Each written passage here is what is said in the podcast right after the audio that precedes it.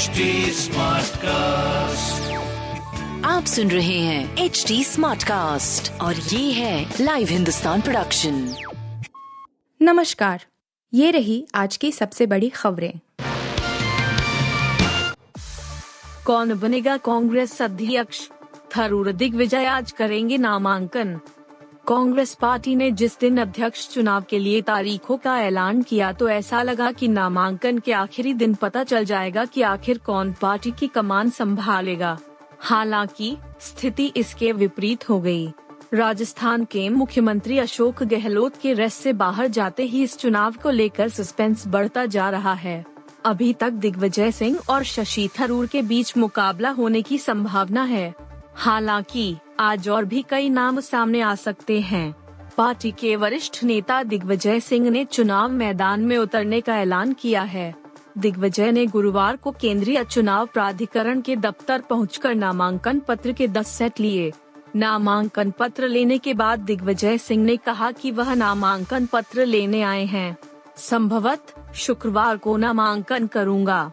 यह सवाल किए जाने पर क्या वह पार्टी नेतृत्व की तरफ़ से पर्चा भर रहे हैं? दिग्विजय सिंह ने इनकार करते हुए कहा कि इसके लिए वह खुद जिम्मेदार हैं।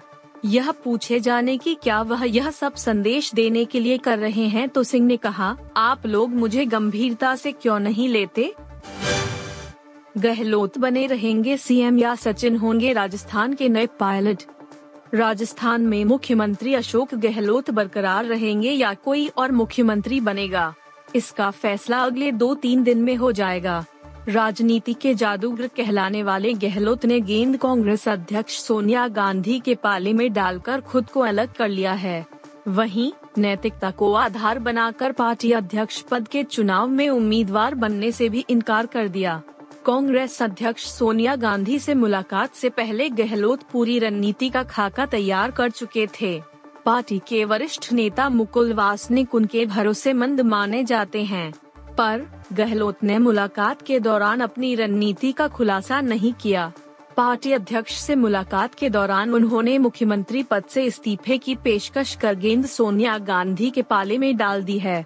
पार्टी रणनीतिकार मानते हैं कि राजस्थान के मौजूदा राजनीतिक हालात में गहलोत को हटाकर उनकी जगह विरोधी गुट के नेता को मुख्यमंत्री बनाना आसान नहीं है।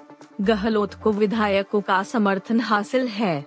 ऐसे में विरोधी गुट से किसी नेता को मुख्यमंत्री बनाने से प्रदेश अस्थिरता पैदा हो सकती है। मौजूदा राजनीतिक हालात में पार्टी यह जोखिम नहीं उठा सकती। केंद्र सरकार ने सड़सठ पूर्ण वेबसाइट पर लगाया बैन। केंद्र सरकार ने एक बार फिर से अश्लील वेबसाइटों पर स्ट्राइक की है। सरकार ने इंटरनेट सेवा प्रदाता कंपनियों को 2021 में जारी नए सूचना प्रौद्योगिकी, आईटी, नियमों के उल्लंघन के आरोप में सड़सठ पूर्ण वेबसाइट को ब्लॉक करने का आदेश दिया है। इंटरनेट सेवा प्रदाताओं को भेजे गए एक ईमेल में दूरसंचार विभाग डीओटी ने कंपनियों से पुणे की एक अदालत के आदेश के आधार पर तिरसठ वेबसाइट, जबकि उत्तराखंड उच्च न्यायालय के आदेश तथा इलेक्ट्रॉनिक एवं सूचना प्रौद्योगिकी मंत्रालय द्वारा जारी निर्देशों के आधार पर चार वेबसाइट को ब्लॉक करने के लिए कहा है।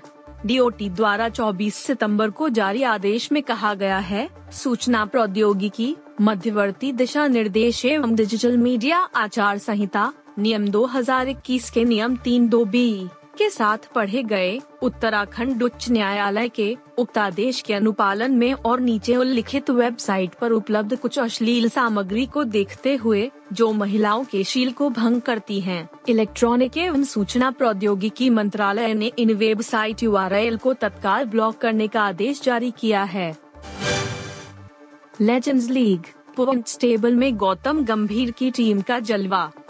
लेजेंड्स लीग के दसवें मुकाबले में मणिपाल टाइगर्स को सात विकेट से हराकर गौतम गंभीर की अगुवाई वाली इंडिया कैपिटल्स ने न सिर्फ़ पॉइंट्स टेबल में टॉप किया है, बल्कि पहले क्वालीफायर खेलने की अपनी उम्मीदों को और पक्का किया है। इस जीत के साथ इंडिया कैपिटल्स ने सात पॉइंट्स के साथ पहला स्थान हासिल कर लिया है। वह अब भीलवाड़ा, किंग्स और गुजरात जॉइंट्स से आगे पहुँच गई है। इंडिया कैपिटल्स को लीग स्टेज का आखिरी मुकाबला मणिपाल के खिलाफ ही एक अक्टूबर को जोधपुर में खेलना है।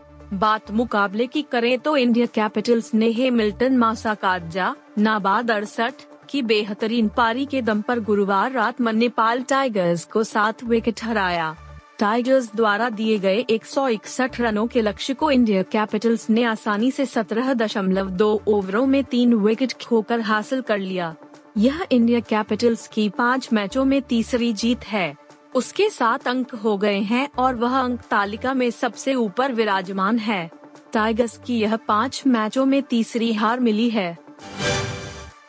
एडवांस बुकिंग में आठवें नंबर पर है विक्रम वेधा। अभिनेता सैफ अली खान ऋतिक रोशन और राधिका आप्टे स्टार और फ़िल्म विक्रम वेधा ने बॉक्स ऑफ़िस पर दस्तक दे दी है। फ़िल्म के लिए एक और जहाँ दर्शक एक्साइटेड दिख रहे हैं तो वहीं क्रिटिक्स ने भी फ़िल्म को पसंद किया है। फ़िल्म में ऋतिक रोशन एक गैंगस्टर के किरदार में हैं, जबकि सैफ अली खान ने पुलिस वाले का किरदार निभाया है। फ़िल्म की एडवांस बुकिंग कितनी हुई है इस रिपोर्ट में आपको बताते हैं। मीडिया रिपोर्ट के मुताबिक विक्रम वेधा की एडवांस बुकिंग इस साल के फ़िल्मों की लिस्ट के मुताबिक आठवें नंबर पर है। रिपोर्टर्स में बताया गया है कि पीवीआर में तीस हज़ार आइनॉक्स में उन्नीस हज़ार सिनेपोलिस में ग्यारह हज़ार टिकट की एडवांस बुकिंग हुई है। यानी फ़िल्म के कुल साठ हज़ार टिकट एडवांस बुक हुए हैं। बता दें कि सैफ अली खान और ऋतिक रोशन की फ़िल्म को अच्छा रिस्पांस मिल रहा है। आप सुन रहे थे हिंदुस्तान का डेली न्यूज़ रैप, जो एच टी स्मार्ट कास्ट की एक बीटा संस्करण का हिस्सा है। आप हमें फेसबुक ट्विटर और इंस्टाग्राम पे एट एच टी या podcasts@hindustantimes.com पर ईमेल के द्वारा सुझाव दे सकते हैं। आप सुन रहे हैं एच डी स्मार्ट कास्ट और ये था live Hindustan production smart cast